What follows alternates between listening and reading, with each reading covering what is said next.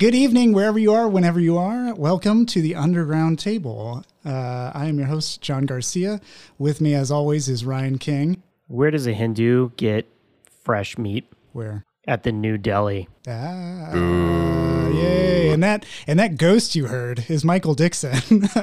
Other Boo! Your joke also, John. yeah, yeah. We're all a bunch of comedy geniuses here tonight, uh, and um, yeah, in this episode, we will be talking about the film that I picked, which is Looking for Comedy in the Muslim World. It is the title that had Sony Pictures Classic back out of its production so that Warner Brothers Entertainment uh, and their independent label could step in and help Albert Brooks uh, publish this uh, or get this out for folks to see. Um, this came out in 2005. Uh, and the, the reason that I picked it is one, I'm an Albert Brooks fan. I didn't even know he made this. Uh, a lot of the critics um, kind of their consensus is that this is the most forgettable of the movies that he's made, which is probably why I didn't hear about it. Um, but uh, the the I'll get into the synopsis. Basically, uh, the American Senate forms a committee to improve the U.S. image in foreign politics. Um, and in in 2005, they decide that they should hire comedian Albert Brooks because a bunch of the other people they consulted did not want to do this. Or we're already is, working. We're already working. That's the that's the thing they say anyway. Um, and uh, they decide to send him over to um, to New Delhi, to India, and to Pakistan to have him find out what makes people laugh over there. Uh, and that's like the entire premise of the film. Uh, so you get to follow Albert Brooks on this kind of self-loathing journey um, to try and do something that's kind of impossible and is just bureaucratically stupid. Um, and uh, yeah, it's all about just that experience, that kind of journey. Um, terms of how I felt about watching this film, being a Brooks fan, it had a lot of the humor that I kind of expected from it. There were some real kind of delights to it, that parts that made me really laugh, parts that made me smile, and then other parts where it felt like the pacing was off. Like it just took a little bit too long to do what it was going to do. Even an hour and 38 minutes for runtime, uh, the, the film still felt a little bit too long and where it was dabbling. Um, but yeah, I, I'm curious to hear what y'all think. Uh, so, Ryan? Yeah, I think I kind of agree. It felt bland all the way through. There are definitely moments that I laughed at, but overall, it it wasn't as funny as I thought it could be. I also feel like culturally there was an opportunity to talk about uh, the differences in our culture and our comedy and how culture and comedy like interplay with each other. But really, I think it actually probably came off more offensive or not representative of of both countries that he went to. Um, Darla said this was a two hours wasted of her life she'll never get back. It was an hour 38 of her life that she'll never get back. um, and I, I don't know. It it I like Albert Brooks. I like his comedy and some of the other things he's done. I just don't think this one was pulled off as well. Um, it, yeah, that's kind of what we can go more into it. Dixon.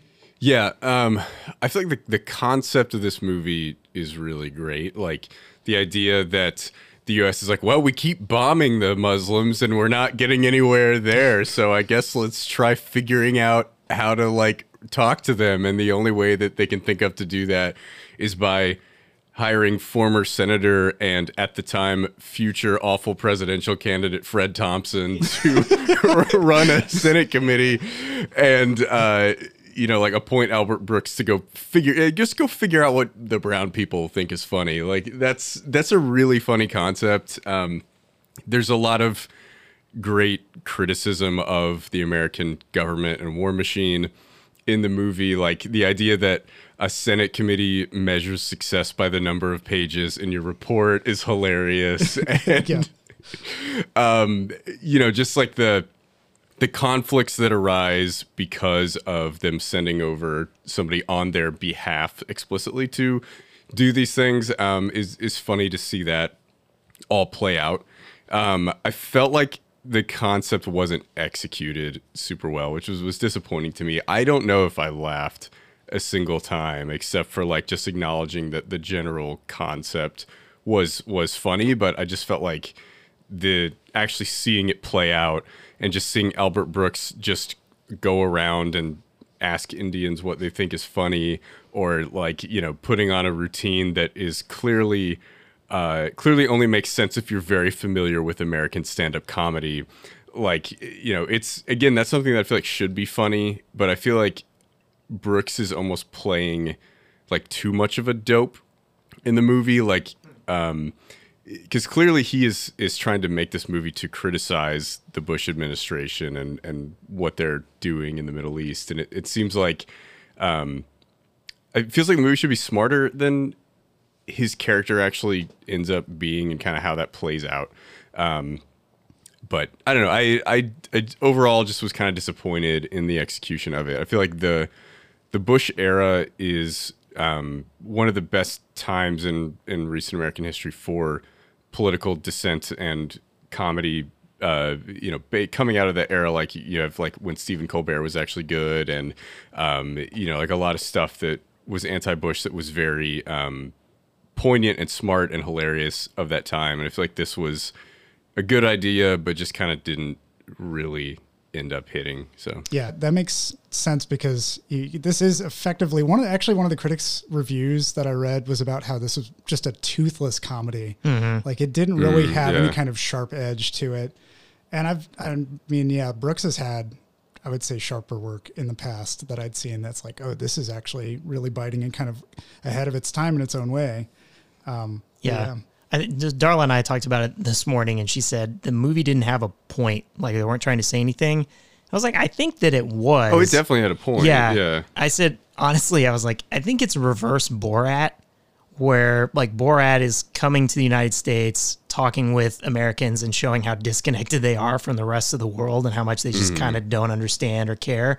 And this was like Albert Brooks going to India and being disconnected from that, not understanding or caring, uh, in which I said was like represented by uh, who was the his secretary Maya, Maya, that was- where yeah. she actually tries to empathize with him and understand the comedy, even though he's putting in no effort on that side. But it wasn't executed as well as Borat is. Like, I don't think he selected or got the moments that actually would have pointed that out as well. Yeah, I- and and like a lot of the other Brooks films, he he's always like so. Brooks is historically writer, director, and star of his own films in a way where he is always the self-deprecated. He plays somebody who's just kind of like um, just an asshole or very like he's not really a good person in any of his films. Just a different variation of that.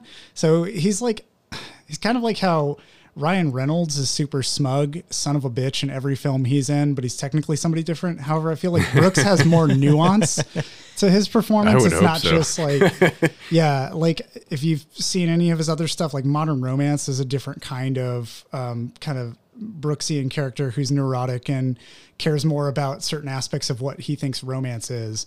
And he tends to tackle his films on that kind of thing. I'll pick a subject, I'll put myself in that role as like myself basically and then try to walk through kind of the absurdity of how how inept I could be possibly at it. Um, it's not like with, that Borat comparison, you know, Borat's actually using like real life interaction and kind of hidden camera stuff to reveal how out of touch people are. Brooks does it by actually manufacturing like all of the moments and events that he needs to. So like even the concepts in this were like to Dixon's point, interesting and should have been funnier. Um, and in execution, they just seem to fall flat.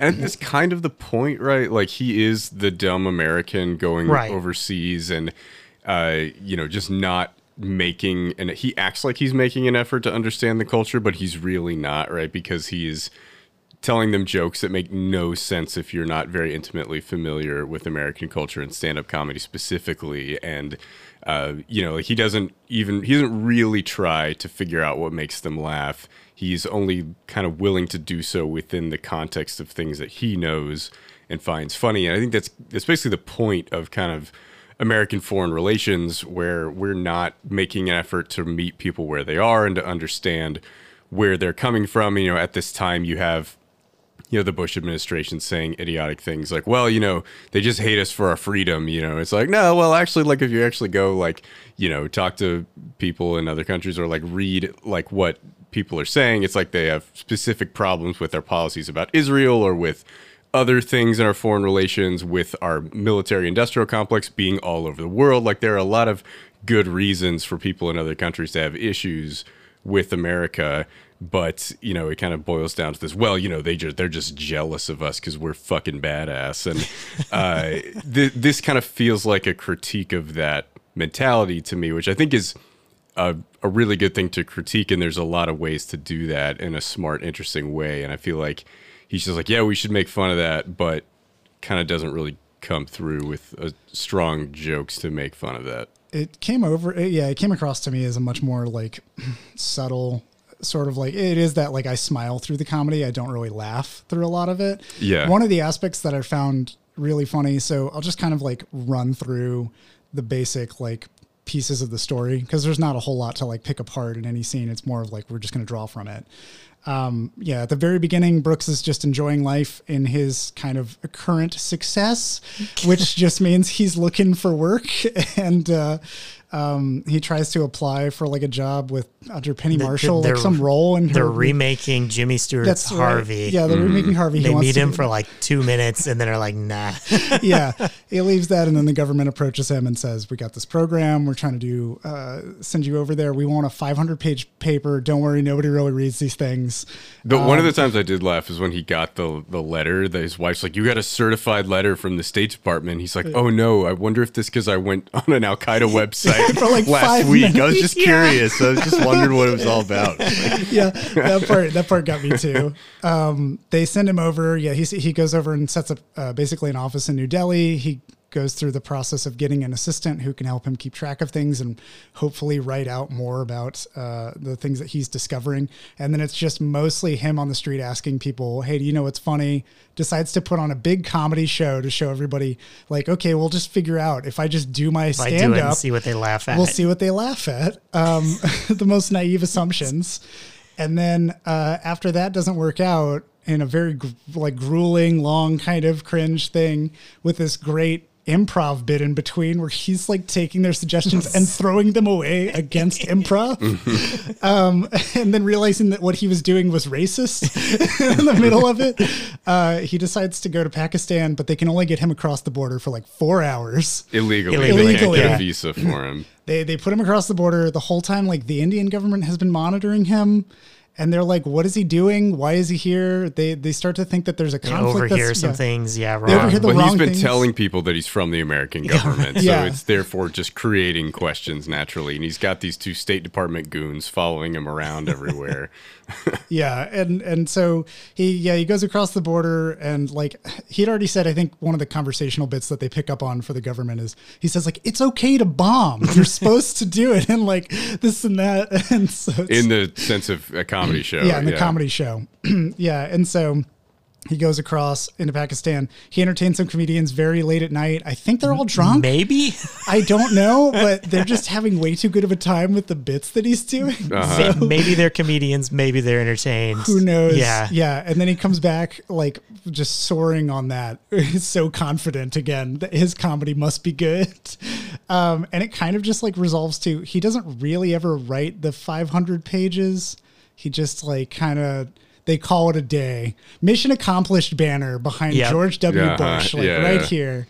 Uh, and and that's basically how it ends. and Yeah, they have like six pages after the end of his Yeah. trip, and he has to he has to get sent back to America early because India and Pakistan are both like, "What the hell's going on with this guy?" And they keep like, "Well, we better put some more troops at the border," and then it escalates into an actual war between two nuclear powers, and Brooks doesn't even realize that, that that's going on. yeah, they have like a celebration party for him being back. Um, Yeah, and there's like the TV in the background. That's, Okay, uh, yeah. and it's like that. That's funny too. Like a, the unintended consequences of American foreign policy, like leads to stupid shit like that. And He actively it's like- made it worse. Right? Yeah. Like we just fuck things up worse and and cause more problems. And again, that's like in theory should be funny. It's a good point, but like I just felt like it didn't really come through super well. Yeah, and and one of the things in between that's like a through line. It's a it's a repeat joke that keeps coming up, and it's not done really for laughs. It's done more to point out how they're so close to kind of being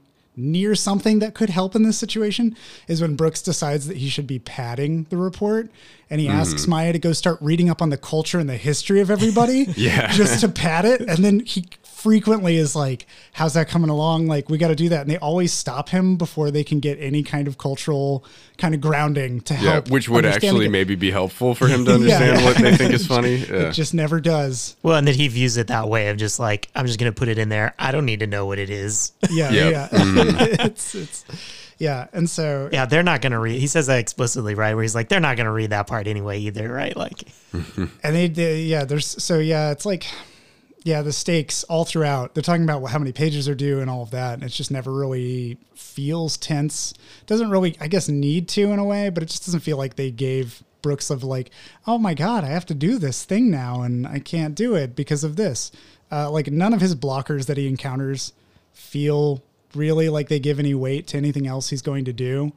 Um, and that's why it started to end up feeling way more like oh no. I one thing i was reminded of and this is not to knock a knock a thing that dixon loves but i was reminded of the hmm. trip where there's just like moments where he just gets to be albert brooks and just be in a scene with a few people and talk about something and they're trying to do like grabbing onto bits of his neuroticism or like the bits that he's doing. Mm-hmm. Felt like i was watching an extended episode of like curb your enthusiasm at mm-hmm. times mm-hmm. Yeah. because of how he was trying to explain to people what what they were doing.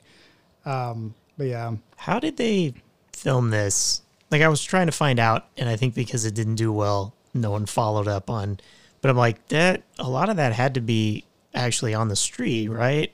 I did they assume like? so. Yeah, did they just mean, it get an like it is. extra and prep it, or did they actually do some like loose interviews and then pick maybe they did things? I, don't know, and Uh, I couldn't find out. I'm also like his comedy show. Um, that crowd looked extremely dead, like believably dead, Mm-hmm. uh, and that that made me wonder as well. Was that like filmed? It Yeah, felt to me like it was cast and, and all those Yeah. people were there to do certain things and respond in specific ways. It didn't feel like a free flowing improv type of thing. Yeah. But the stuff on the street, it was hard to tell. And then, you know, there's definitely moments like they, when they handed out the flyers, I'm like, they were just handing out flyers Yeah, in that in that and, scene, and just playing off of it. Yeah. Yeah, or like the laugh yoga where they were like going might- through yeah, the- that scene where he just decides these guys love to laugh. I should hand them flyers while they're in the middle of doing their laugh practice. Yeah. was kind of so absurd that I just ought to like I uncontrollably was like, Yeah. Well, that was, yeah, right after the argument about whether to print the directions in Hindi. oh man, yeah. The fact that he just kept backing into that the whole time, like I think that some people maybe here. That was another good gag for me was him being like. Does anybody here like speak English? Because we printed the flyers in two languages, even though it's like the smallest fucking Yeah. bit. And everybody raises their hand, and he's like, "Oh God, uh, okay." Did The Exorcist make it over to India? Oh shit! Again, the the U.S. doesn't do its homework, and Yeah. fucking bubble into places. I will say though, like, so I've seen him do the ventriloquist bit on Johnny Carson, and I found it funny there. And for some reason, it did not land with me as an audience member either. So I don't. Same. Yeah. Yeah, I was kind of. I'm guessing, did he do that on purpose, or I, yeah, it was hard to tell? That's the thing because like a lot of the stuff he does that is supposed to be funny in the movie doesn't land as funny, and I felt like he did an extra. He went like an extra length to like kill it, just Yeah. ap- actually just make it flat as flat as yeah, possible. his presentation wasn't good, his delivery, and I, I feel like that bit works if you're in a crowd that is really going for what you're doing and you have everybody like you're telling good jokes that aren't making fun of comedy and people are there with you and laughing. And then you segue into a, like a fake joke basically with with the puppet. Like that seems like a funny way to do it to be like oh yeah, Yeah. actually like i know you're expecting me to keep making good jokes but i'm just gonna be stupid for the sake of it and it's gonna be funny because Yeah. you're not expecting it but in the context of a stand-up where every joke is bombing and no one thinks he's funny to do that bit where he's doing purposely bad jokes just seems like a, a really bad context for for the ventriloquist bit Yeah. Yeah, I think right when you're on Johnny Carson, there's that. There's already an expectation. You know he's a comedian. You know when ventriloquists do. You know he's kind of Yeah, lampooning that. uh-huh. Yeah, there's so much built in, which I think was the idea. But then when you see it and you see that poorly performed, it doesn't make sense unless, like, I can see him in the back of my head, Albert Brooks being like, "Well, that can be funny, but I want to do it, but not actually be funny, so that it's funny that they're not laughing." because it's not funny. R- But then you come full circle around to like, wait, Mm-hmm. yeah. what are we doing here? Well, it's kind of amazing because like the the main comedy that comes from his comedy show is is the unintentional like we're having technical problems. Like he wants the house lights dimmed, and then they try to turn them off, and it turns off all the power to like the entire building. the guy turns it back on. and Is like, we can't do it today. The switch doesn't work the way that it should. Um, and and that's like the only part where I was like, all right, okay, that was actually sure. I'm gonna him just like ragging on that every time a joke bombs, where he's like, it'd be better if like the lights were off. Yeah, you he's making just all these see me. excuses, yeah. yeah, it's it's that's exactly what. Uh, again, like this is just more Brooks formula stuff. I listened to also like Roger Ebert's Corpse tell me how this movie was, um, and he was like, "Uh, for like Albert Brooks fans, you're gonna f- find like a rhythm and flow that fits with his normal style, but for like everybody else, it's probably gonna fall pretty flat." And he was like, three stars, and I was like, "All right, that, that was a real review, Ebert. You're uh, you're getting on an H." um, but yeah, like I felt that same kind of way where this is like this is a movie that it's like okay, I watched it. I don't think that I will go back to it like I would to any of his other kind of films from the '80s, even some in the '90s.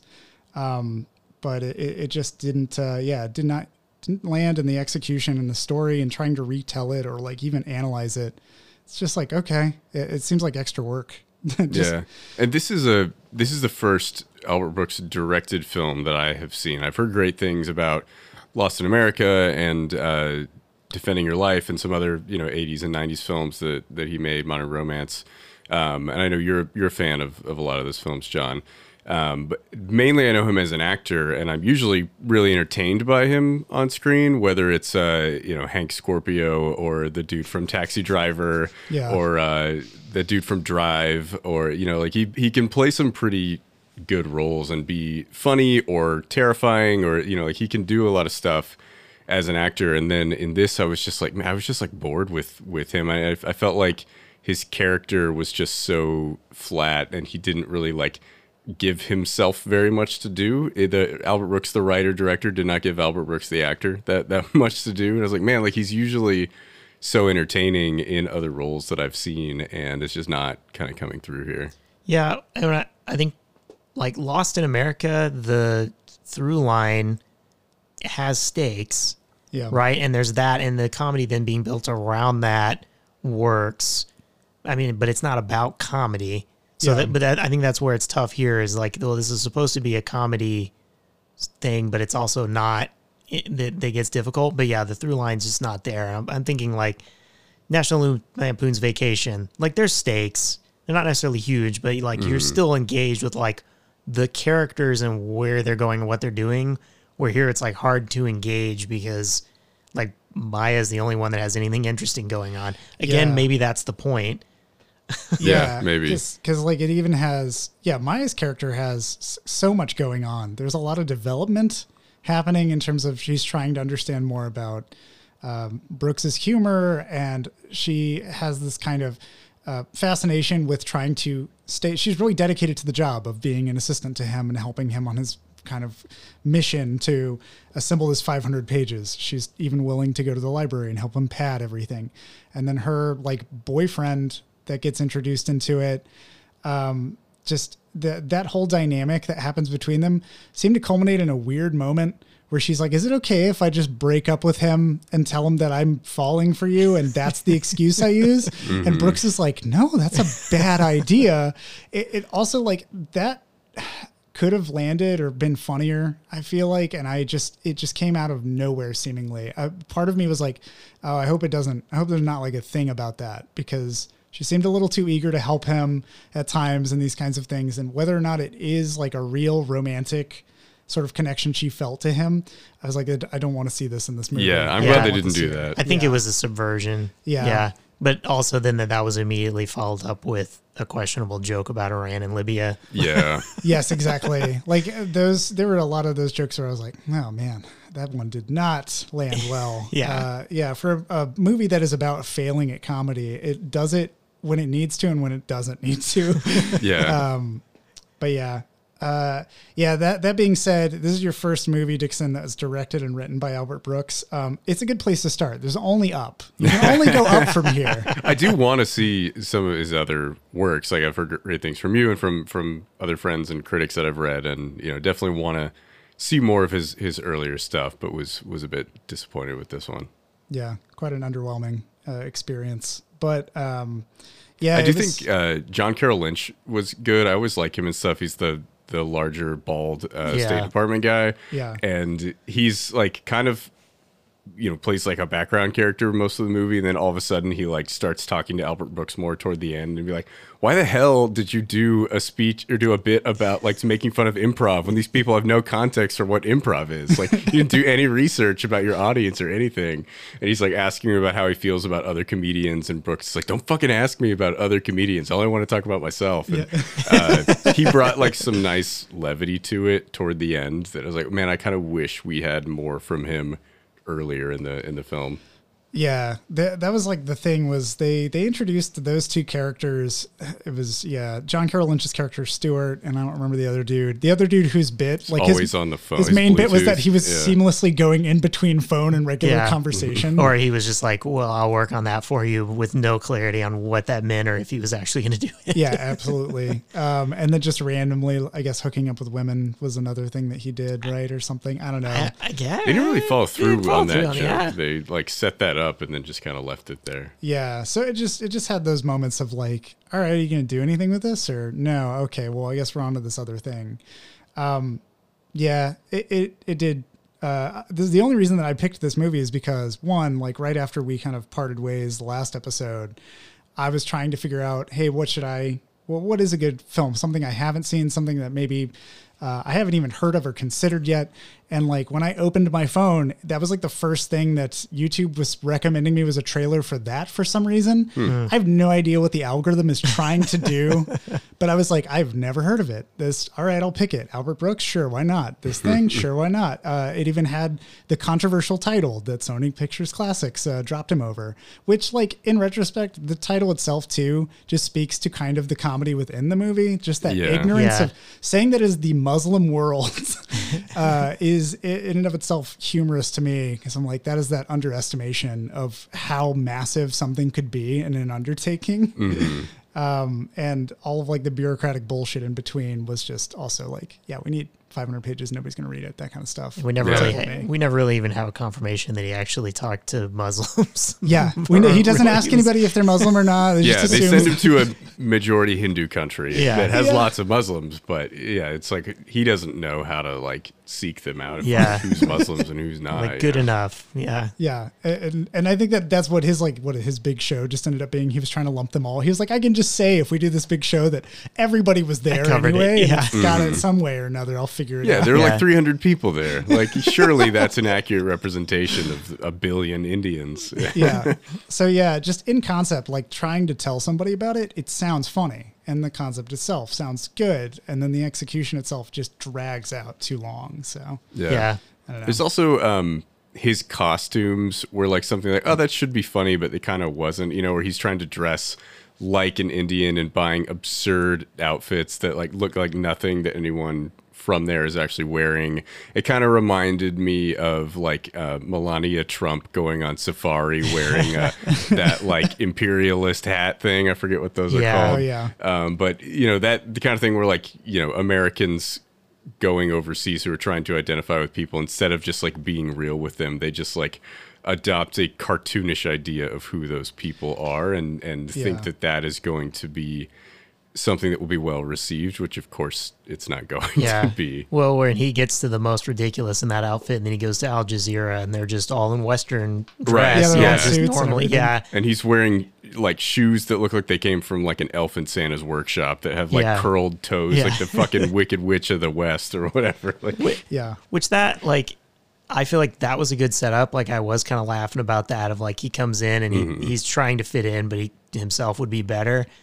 Again, though, we cap it with a joke that makes India seem bad. They're like ant because a Yeah, couple like mhm. anti-Jew jokes, which I'm sure Al Brooks loves, but like they it, we had all that set up with Al Al Jazeera. I like that they they had the idea that he's there filming a kids cartoon movie. Yeah. like they have no idea why he's there either, and then they try to lead him into a sitcom. That was all great, but then when the sitcom is based on like this, you know, racist stereotype Yeah. deal or whatever, it's like, yeah, you just suck the wind out of of of what this movie was trying to do. Yeah. Yeah, because at that point, it's like, yeah, up to that point, them pitching him on being in a sitcom would have been funny for him to decline because it was it's another chance for him to figure out what people think might be funny, what they think the sitcom comedy could have been. It could have been the exact same everything, Yeah. and it was called My Stupid American Neighbor. Yeah, Yeah, yeah, like yeah. that, and Could it would have tied into the plot and everything. Like it was so Yeah. close. yeah. But then it, yeah, then he just had to leave. He was like, I have to get out of here. Just that, that happened with the assistant thing Yeah, too. the, the title was that darn Jew, Yeah. and Yeah. they were like, you know, oh, the the Jewish neighbor in the all Muslim apartment complex, and it's like, yeah, that's Yeah. It, it feels there. There were some jokes that felt like they were punching down, like that, like, like the the Libyan and Iranian joke about like you know a father killing somebody who breaks up his son's marriage and things like that. There's jokes about people making bombs and stuff. the that, like, explosives camp joke. yeah, just that like, okay. all feel a little bit like, and maybe maybe that's part of the meta commentary of the. Well, I guess the jokes that he makes maybe are Th- part of the meta commentary. American, yeah, Al Jazeera proposing him a racist show to him seems it's too much. Yeah, it's too uh, much. Yeah, what does he say about the like a dirty bomb about Pakistan? Yeah, Yeah. like I guess as an american If he's making but, the joke, then I can see how it just kind of plays into everything. yeah, his his his first Hindu joke at the Oh, beginning, yes. like that was that worked. Actually, I think that worked because it was so obviously like not a joke that would land. The Gandhi Yeah. one. yeah, that the Gandhi Yeah. joke that was funny because that that I got. Like if he'd have worked a little bit harder for jokes like that, where it was obvious that's not going to be funny, that's not going to work. Yeah. like and it's clear why it doesn't work. Versus like the other bits, like he doesn't establish why the ventriloquist joke doesn't work. I mean, he says like, "Oh, they don't know," but I'm like, "Do they honestly?" Like, you got the, they all don't know. I don't know, you know. Or could it have been funny even if you didn't get it? Like that that never really gets it explicitly said. Yeah. Yeah, it, it was kind of like, yeah, the, the, that whole scene. It really just felt like he was building a fire the entire movie, and and like he started throwing more fuel onto the flames in the middle of that comedy show out of uh, sheer panic, maybe, but just layering on like you don't even when he knows his assistant doesn't fully understand sarcasm, he'll go on stage and try to do this like puppet satire thing and do improv and like stack all of these rules from Western comedy into the middle of a show floor where he's already dying just to write pages in a book that he can go back and say, we know that they don't like any of our humor. Like to completely like uh, be oblivious to that. yeah, and he, he like w- didn't even really understand why they weren't laughing. You know, it's like the the opening joke was kind of funny, where he was like, you know, if you don't, I'm just going to be trying a lot of stuff, and if some of the jokes fly over your head, don't worry about it. They're not birds. They don't shit. And I was like, okay, that's kind of funny. Nobody laughs. He's like, all right, no, they don't think shit is funny here. And it's like, well, well, no, I think that's a, you're painting with broad strokes there. It's like they just didn't understand the context of what you're talking about. Like, But yeah. like Um, going over your head may be an American expression that they don't under. Maybe it goes Yeah. over their head. You know? Yeah. you're- yeah, because he's bringing he's bringing puns and he's bringing idioms and all of these other things that don't Mm-hmm. translate necessarily. Even if you are an English speaker, second language or other, um, it, it's still really hard to keep up with how many different idioms there can be or Yep. what you can say Yeah. and what it's supposed to mean. I said nickel and diming the other day in a meeting, and then I like woke up in the middle of the night and I was like, I don't know what to say to people from, eh, from other countries. That's that same phrase. Yeah, it's Being a cheap It's like, piece of obviously shit. doesn't make any sense. Yeah. Yeah, I've asked for some idioms from like other languages for friends that speak them natively, and I'm always surprised at what they say. And I'm just like, oh wow! I also learned recently. We're going off on this tangent real quick. Take us down this that trip. uh, that like South Africa has several different kinds of now, like now Oh, yeah, and yeah. just now and right now are all different nows, and they Mm-hmm. mean that you'll do things at different times. And I was like asking the person I was talking to, so like what happened to that Spaceballs routine with like you're at now Oh, now, now, that now. was then, this is now. And he was like, actually, I thought that the rest of the world had the same several concepts of now that we did. so I didn't really, you know, it didn't phase me. I was like, all right, well, there you go. yeah. Okay, cool. Um, but yeah, there's there's not a whole lot more that I can say about this film. It really just feels like it.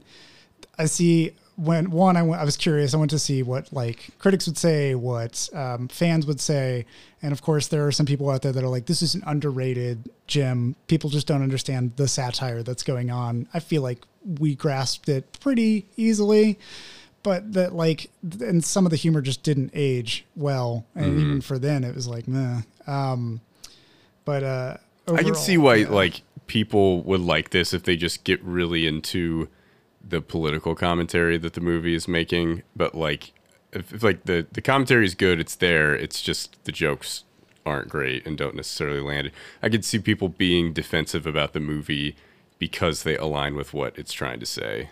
yeah. And I can see plenty of people not getting any of it either. Yeah. Like, Mhm. yeah, I get where they're, but it's still mixed. that's and that just points to it being a muddled kind of mess uh, of what was made and that's pretty much how i felt. There was one point where when they were like talking about i think it was like one of the scenes where they're talking about the impending conflict they're like trying the indian government is talking about something and then it cuts to brooks trying to explain something to his assistant. There was just like a, a certain number of words and steps and what he was saying that like broke my brain for a second and I thought that that was funny because it was getting so muddled and absurd from such a simplistic, like, initial start of we just need you to write 500 pages that I was like, oh, this is like delightfully absurd right now. And then I immediately went back into like, okay, this is taking a little too long to get to the other parts of the movie, to get to like the jokes or what was trying to be said or done. yeah.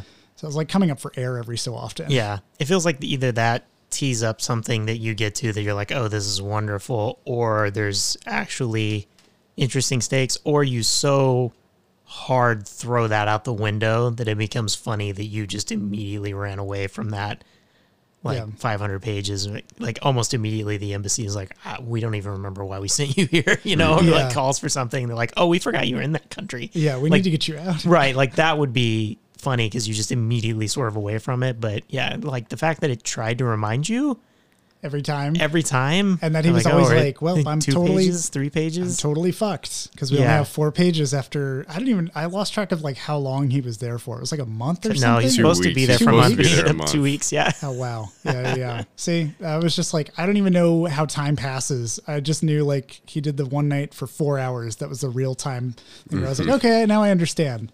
The rest of it was him just handing out flyers and asking people what makes him laugh, and them being like, "Leave me alone. I don't want anything to do with the American government." yeah Uh, Although him in the subway saying "I'm from the American government" to people was funny to me. don't want to talk to the american government Something about him not knowing how to present himself with authority, and at the same time not knowing if he should or shouldn't or what the hell he was supposed to do. yeah Just pointed to And like, thinking that him this. stating that he's from the American government would make people want to talk to him. yeah, yeah. so Yeah. there's all those like nice little bits that could have been that were they're funny kind of Mm-hmm. in retrospect and thinking of them in like abstracted ways, and then when you put them all together, it really doesn't work too well, uh, at least in this execution. So I I was gonna say we, we mentioned real quick when he goes into Pakistan, it isn't really made exactly clear. Like they just get this I like mention that there's these budding comedians in Pakistan that want to see him, though we've pretty much proven everyone in this part of the world has no clue, or most everyone has no clue who Albert Brooks is. Uh, and then he's supposed to show up. Only he can go across the border yeah, uh, they blindfold him and then immediately play that off as a prank, which I, which is that was funny. Yeah. like that made me laugh. Like, yeah, okay, because he's freaking out or whatever. yeah. Demand that he do stand up. that he don't want to be interviewed. They demand he does stand up. They get him high, and then he does his same routine, and they laugh hysterically the whole time at everything. Well, I'm and, like- you have he's saying in English and they don't speak English, and you have the translator saying everything to them, Right. And either they're all high as shit and they're just laughing at the situation and everything, Yeah. or the translator is actually adding some sort of culturally relevant information to it so that it translates better to them. Or, or I was like, they just think it's hilarious that he ch- did show up. Yeah, Yeah, Like yeah. they are, the whole thing is just to fuck with him. Uh-huh. The, the only thing is the guard that's up on the hill. They show him laughing at Yeah, one point. And I was like, gun. yeah, I was like, the AK in his okay, yeah. I was like, maybe it is being funny because he's laughing. He was also doing the puppet routine without a puppet, Without- just like Just pouring water yeah. on his hand. Pour water into his hand. Yeah, the fact that that, and then he comes back from it. And he's like, "Yeah, I totally killed. It was awesome. I did a great job. Uh, mission accomplished." Here, they have a sense of humor. that that part where he like writes it off as like, "Oh, I know what their sense of comedy is. It's just me. Like everything I've done, we can write." Yeah, in. now I understand. Yeah. that. Four hours in Pakistan with some guys that didn't even understand what they were saying. points to like just yeah the through line of ineptness that even uh, yeah Dixon you noted where he's like all right no shit jokes obviously he just whatever is first handed to him if he f- accepts it he's like all right yeah that's fine no scrutiny no further levels or surface layer kind of like exploration underneath he doesn't do any of that he never gets the history written into the report or any of the culture uh, and then we just dust our hands off so yeah it's I don't know. Uh, it, it was a movie. It ended the way it ended. I was kind of like, all right, that was a ride. Sure. Uh, but yeah, that kind of it brings me to, um, I feel like the conclusion of would, would we recommend it or not? I wouldn't recommend it. I would recommend other Albert Brooks films that he's made that are known to be, you know, sharply written, really witty. What's your favorite of- Albert Albert Brooks film? Uh, I would say Modern Romance is my favorite. That is also because I'm a little bit of a sucker for. He likes to weave in parts of his job into his movies. So, like in this one, he kind of had he was a comedian. That was what he brought to it was comedy and talking about it. But in Modern Romance, he's a film editor. And so he weaves in segments of film editing in the middle of like this kind of comedic relationship thing that he has. Um, and I just appreciated the time that he takes to explore those scenes as well as use them to build up parts of the story as he's going. Like, I don't know, I, I enjoyed it. But yeah, that, that's the one that I would recommend. I think also his first one in the 70s, um, This is Real Life. I can't, I can't remember what it's actually called. I think that's it. Something like that. Uh, yeah. It's about him starting like a TV reality show. The the first like day or like few days or weeks or something of a reality show is great. It's oh a- wow. another They didn't even have reality shows in the seventies, did they? like yeah it's because like pbs had done uh like an hour long special of like we stayed with a family and we kind of documented part of their life and so Oh, albert brooks comes in basically being a cocky son of a bitch like i'm gonna show what we can do we've made technological marvels and we're gonna record a whole family for like a week and and see how it goes or like three months or something he's like it'll be the first reality show first everything and it all just becomes a disaster um so yeah recommend that one too but yeah uh ryan Yeah, I don't recommend. Yeah, Darla doesn't recommend. Uh, we're definitely down in the better than Vitalina Varelli level. Vitalina Varelli. it's Vitalina Varela, know, and it's it's so good. I, I like to gaslight and say it's slightly different every time. There's multiple of them. it's the plural. yeah, it's the plural. um, yeah, I I think there was definitely like three quarters of the way through it when I was like, yeah, this is not really going anywhere. Like, and I, I could also tell it wasn't going to like Napoleon Dynamite crescendo into some over the top thing at the end. I was like, yeah, it's just not. It's just gonna end. Um, So yeah, no, it was just too. It was too bland all the way through. Yeah. Yeah, I wouldn't recommend it either. Um, watch Team America World Police or some other form of Bush era political criticism that's actually funny and has has a lot of great jokes in it. Yeah. There's a bit more of a bite to it. Yeah. Um, well, there you have it. This is, is this our first unanimous not recommend? Uh, antlers. Antlers. Oh, see, I'd forgotten all about it. oh, if Eternals. only. Eternals. We were all thumbs down. Oh, yeah. Did I thumbs down it? I probably did. Yeah. Yeah, I think so. We were all None of us on liked it. Yeah, Well, there you go, everybody. It's the third unanimous that we can think of right now. that we can remember. Yeah. If anybody out there wants to correct us and be like, um, actually, there was this other one, feel free to. Uh, John, you were thumbs up on Sorcerer, right? I was, uh, no, We I like was thumbs middle. half. I was thumbs up if it's in a bar and it had captions on it. Okay, because. Ryan and I were thumbs down on Sorcerer, I think, and you were. I still you liked really it liked more. it. I still really liked the latter half. We of it. approved the 2nd Uh-huh. Both of us approved the second half. That was the, and that pushed me to say, yeah, I would watch it again. yeah. I would watch Sorcerer. That was when John was indecisive on literally everything we watched, though. That's You mean like all, John has always been Yeah, this, exactly. whole, this whole time? Yeah. I was just turning into an intervention. uh, well, before um, uh, the intervening can happen even more, uh, I'm just going to cut it here. See, we're going to go to a break, everybody. It's going to run away. Coming to SUX primetime lineup on Monday night. If you love Big Bang Theory and Young Sheldon, get ready to love another sitcom about scientific geniuses. Hey, Mike, in the long list of cognitive perceptual doctrines published in this edition of Psychology Monthly, which would you say you subscribe to? The New York Times. That's interesting. I would have thought cynicism. Wow, you guys are nerds. It's Look at These Nerds. When Mike Schlongdinger is laid off from his job at an ad agency, he takes a job as a life coach for two socially awkward, believably cast grad school geniuses. Now, when you give your presentation on word stuff to the class, you want to stand like this with your chest puffed out and make eye contact like it's high noon in a Sergio Leone Western. Really stare him down. Is it similar to the eye contact in Marvel movies? Like Captain America staring at Iron Man during the Civil War standoff? God damn it, you're such a nerd. Though they have their differences, Mike, George, and Elroy will learn that they have even more in common. I know you and Alicia just broke up, and I just wanted to give you this. I'm going through a breakup too. I know how hard it is. Oh, thanks, Elroy. That means a lot to me. Who broke up with you? My RuneScape girlfriend. Oddly enough, it happened around the time I ran out of the gold needed to pay for her new armor and weapons. Oh, you're such a fucking nerd. Combining situational comedy, academically sourced facts, and stereotypical dynamics. Look at These Nerds is the perfect feel good sitcom that'll leave you rolling on the floor laughing as the founders of scientific theory roll in their graves. When you think about it, Mike, we're pretty lucky. In an infinite universe of possibilities, our two paths converged in a unique friendship shared only by us. You could even use that uniqueness to prove Cantor's theorem if you want. George, why would we prove what we already know? God damn it, these motherfucking nerds. Oh, look at these nerds. Coming to Sucks Primetime on Monday nights, right after all new episodes of I'm Still Funny, hosted by Jeff Foxworthy.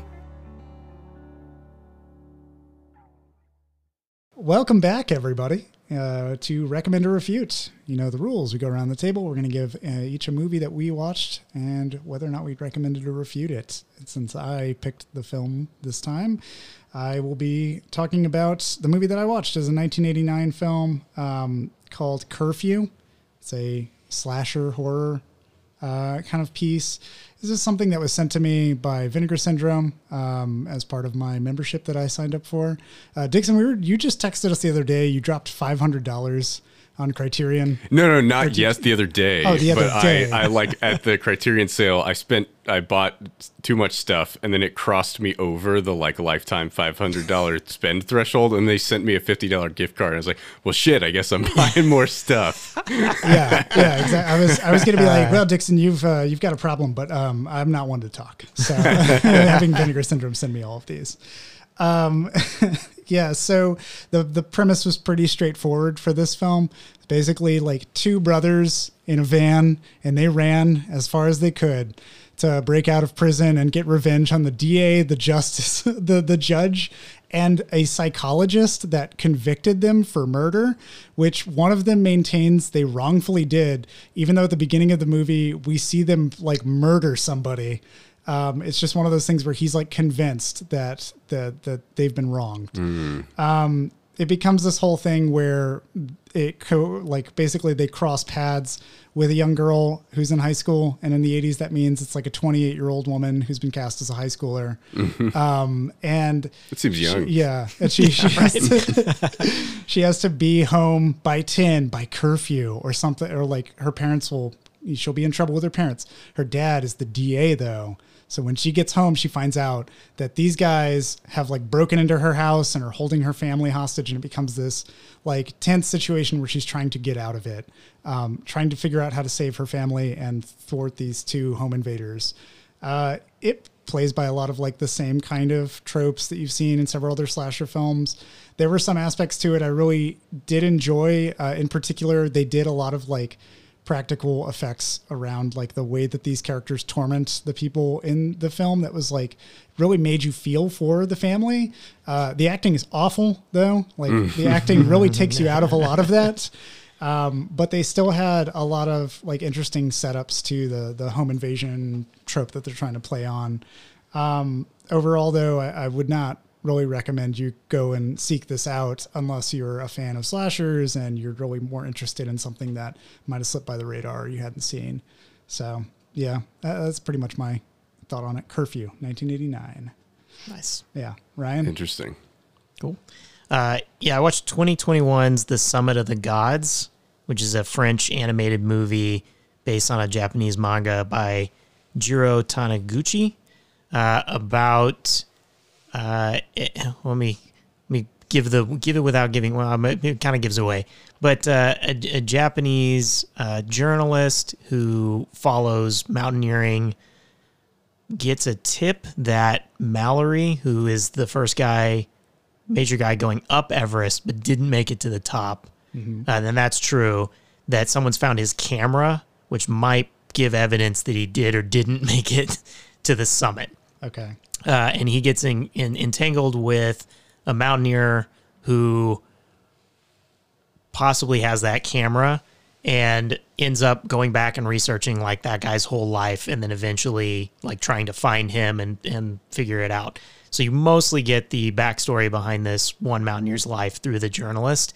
Uh, it makes me not want to climb mountains. It does a very good job of that. Um, it it has really excellent backgrounds that make you feel the scale, the cold, the locations. Um, the animation does a good job of getting across like how harrowing it is, how tense it is. They use music in a good way to like kind of come in at the right places, but also leave silence by taking it out in certain scenes.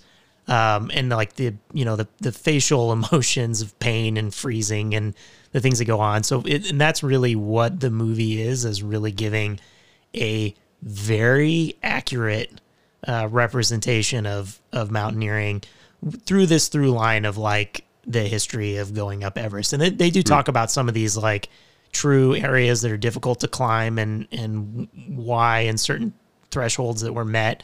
Uh, and you know, at the end, kind of even the like, oh, at this level, you go insane because you're out of oxygen. Like talking through some of that stuff. So I thought it was really good. This one's definitely like a visual, like you're kind of just locked on to the the visualness of it. It's not necessarily like, oh, you're gonna get these, you know, deep stories about people or, or large interactions with people. It is really like getting this basic story of going up these mountains and actually kind of seeing it. And yeah, that's where I was like, and a bunch of stuff that makes me like, nope. like Yeah. just nope out of being up a mountain. Um, but yeah, no, I, I, I really dug it. It came out last year at Canes and then can. cans, cans, uh, can. They always drop all those letters at the end of French words. yeah. And then I think for distribution in, in the United States, it was to Netflix towards the tail end of last year. So this is available on Netflix. It has an English dub. It also has original uh, with subtitles, uh, which I watched a little bit of both. Both fine. They're both good. So I recommend it. That was really good. Nice. Nice. That's cool. Um, did they talk about like I remember reading stuff over the last few years. Everest has gotten so popular that like there are too many people trying to climb it, and there's just like a line of dead bodies at the top And of the trash mountain because they can't Yeah. get people off, and there's too many. Like there's a line to get up to the summit, and people just freeze to death sitting there waiting to Yeah. get to the top. No, they present it as more of like a solo harrowing experience. It's really Yeah. like the guy in, the, in his Sherpa. Uh, they do. He does choose to climb a more difficult, less populated part of the mountain. So maybe Oh, okay. like it's happening on the other side, but we're not seeing it. yeah, Yeah, it, it tends to focus this more of like the i- what you we climb it because it's there concept and, Mm-hmm. and less of the like oh yeah this and there's a little bit of like checking the box of cool mountains, but yeah, not the like touristy way. Yeah. I, whenever I think about that, I always just think like, why? But I also think about, for some reason, anytime I see a mountain peak, and this is burned into my mind, and I, I really regret it. Uh, I think about Adam Sandler's Mr. Deeds remake. yeah. Because it starts with like somebody dying at a mountaintop and Mr. Deeds inherits all that money and stuff. Yeah, I don't know why. It just always pops up. I've, si saw that movie. There was like one summer where I watched that movie a lot. I don't know why. It's what you were probably like 13 or something. Yeah, I never, Yeah. I never Uh-huh. went back to it after because I know it's bad. Uh, but like I watched the hell out of it that one summer. Yeah. I was like, yeah, this is a good. And then I saw the Cary Grant one, and I was like, this is way better. Like this. That's a movie that I've seen in pieces on TV growing growing up, and I'm sure I've seen the whole thing, but probably have never actually sat down and watched it. And I never, I remember just kind of not getting it as a as a kid. But yeah, It's one of those stringing together funny moments. Yeah. That's really all that they do. Yeah. That's a, yeah. cool. yeah. All right. Uh, so I am uh, going to uh, do a quick rundown of things that I watched this week. Um, shorter list this time than the last time. I just ran through through like 20 movies, but um, I've been catching up on some 2021 films. Um, I watched Days, um, gave that a B.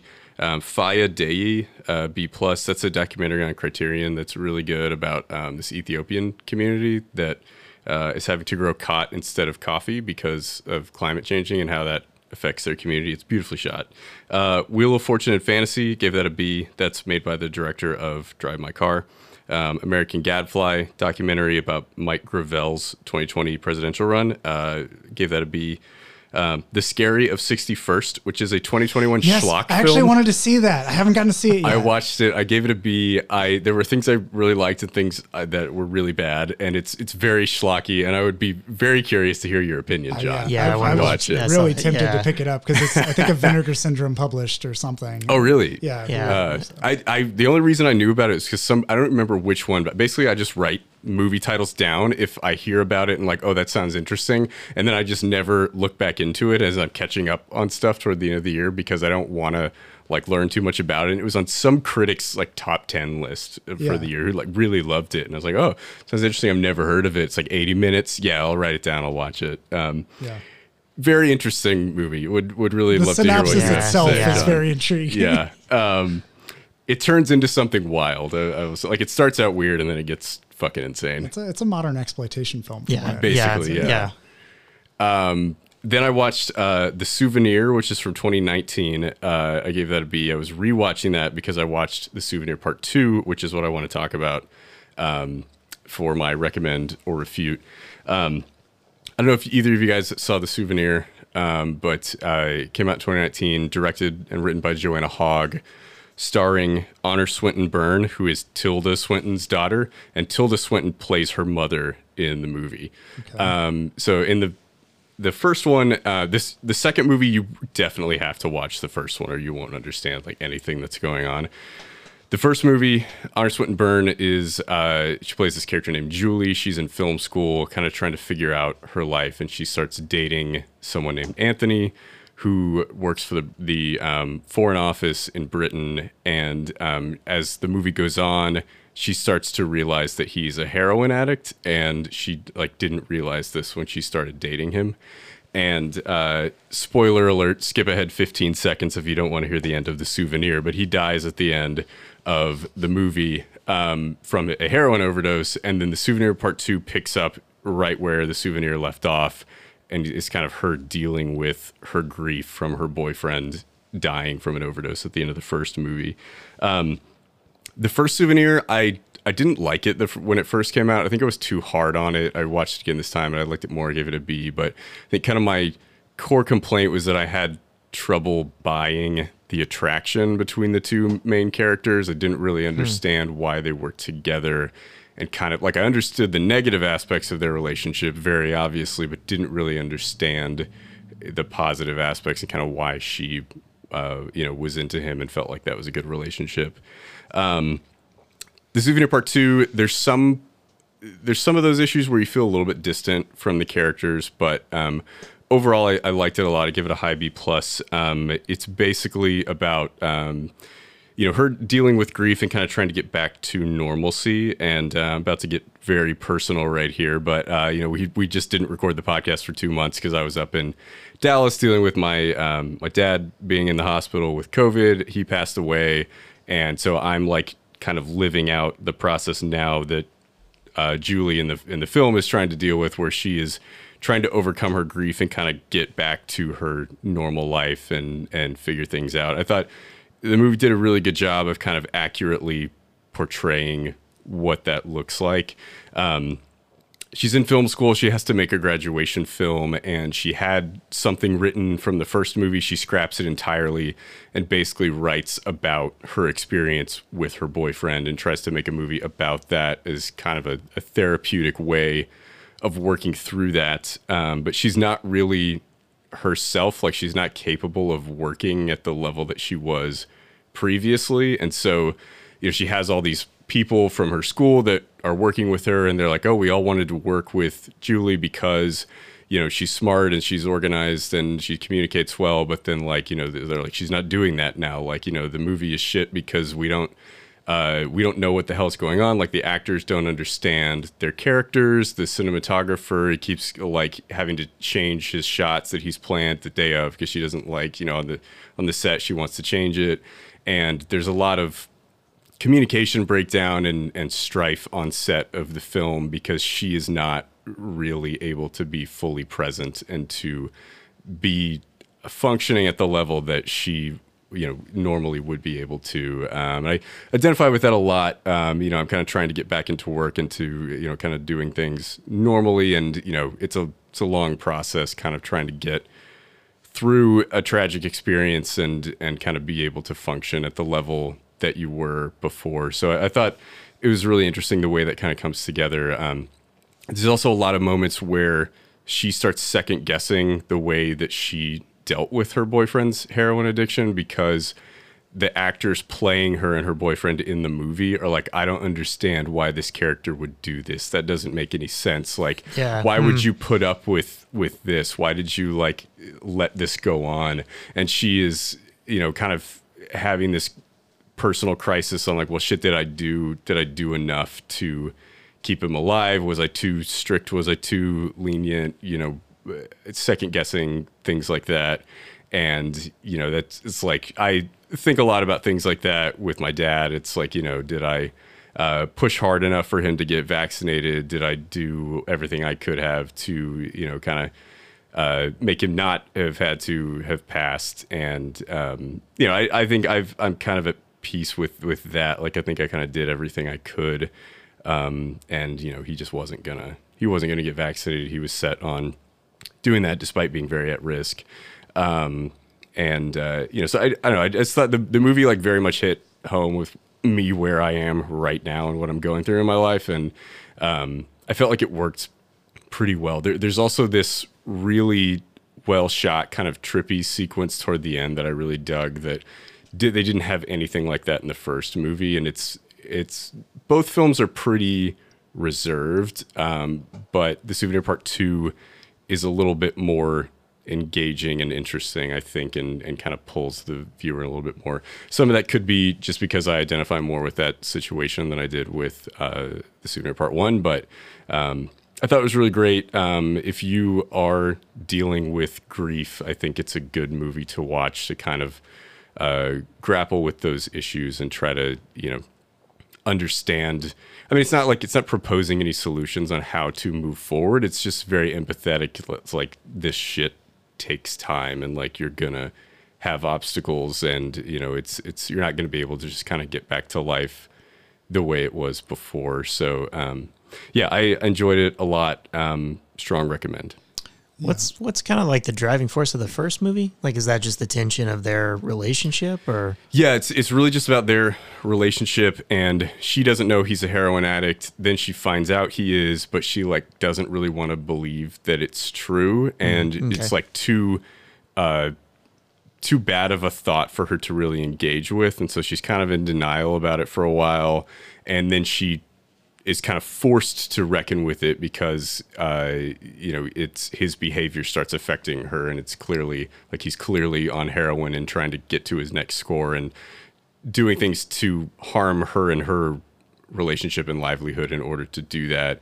And so she's Okay. you know kind of trying to deal with that, and it you know kind of crescendos into where it, where it ends. cool? Okay. Do you feel like as together, like that's the two of them, then make a really good?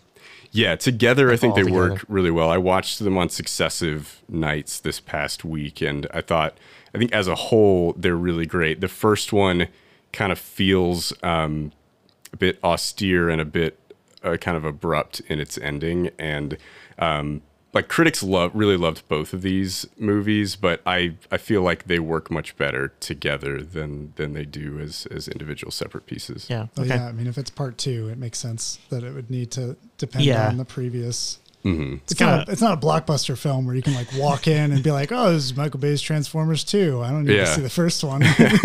they tell you everything at the beginning again. yeah, Yeah, exactly. Don't you remember? We have to right. get there. It, it, was. It's an interesting kind of like bold choice on a more artistic movie to kind of go in being like, well, we'll get to the second one. Yeah. Like you might not. um, Scorsese was an EP on both of them, so I wonder if that helped to kind of Oh yeah, get some backing. get yeah. them make allow them to make the second movie. I couldn't tell. I don't know if they were shot at the same time or if the first one was made knowing they were going to make the second one. But at the end of the credits for the first one, they say like "coming the souvenir part 2. So they clearly always meant to make a second one. But um, I don't know if they were confident in the financing at the time or not. Yeah. Hmm. Yeah, it's really interesting, and uh, yeah, I'm glad that you're, you know, able to find a film that's helping kind of give you an outlet to to really process things. And I mean, I kind of want to latch on to like one thing that you said, which is it doesn't really propose any solutions, which I don't think Mm-hmm. that any film that really helps grief has to propose a solution. No, It's- no. yeah, yeah. It, it, the, there's very much like you just have to feel it. You really can't get past those moments. You you Yeah. have to sit with them. And something like this gives you a blanket basically of comfort. Something to say like hey you're not alone in it when you're dealing with it. Those kinds of things so. For sure, yeah. yeah. Um, yeah i was actually uh, this, this is kind of like bonus segment now. Um, i was thinking more and more recently with the events of ukraine and russia's invasion. Um, i have some family over there and uh, getting updates on that. Um, and i was thinking like it made me think about come and see um, Oh, which is that 1985 anti-war film um, and That's it- a Russian film, right? yeah, Yeah. Uh, Soviet era. Yeah, by I believe Andrei Klimov, I think is the director, um, or I might be I might be misquoting, but um, yeah, just thinking about that film I was like, wow, that's a really good anti-war film, and I was going to post about it, and I gave pause because um, there's a hint of irony in recommending it, in that it is a Belarusian Yeah. focused film. yeah. And Belarus is clearly helping in that conflict. So I was like, ah, I'm really conflicted to share this. Uh, it's still just a great anti-war, anti-war film. films are always worth sharing, regardless Yeah. of what's you know kind of side they're pushing, Yeah. as long as they're against war. yeah, yeah, yeah. Um, but yeah, it, it is one of those that like, uh, yeah, in this time it kind of, as like heartbreaking as it is as a film to to watch for me, it's something that like I'm very drawn to watch right now, just to give Mm-hmm. me some comfort in like, hey, we all know that this sucks, right? Everybody knows that this is just a shitty situation. yeah, So yeah, I've definitely been thinking about Doctor Strangelove a lot recently, Yeah. yeah. with uh, all of the all of the threats of nuclear conflict going on right now. It's hard not to. Uh, yeah, the other day I was just yeah I heard a bunch of quotes from Doctor Strangelove in my head that just like bubbled up when I read a news article and I was like I gotta watch that movie again. Yeah. It's We building cannot list. have a mine shaft gap. gentlemen. There's no fighting in the war room.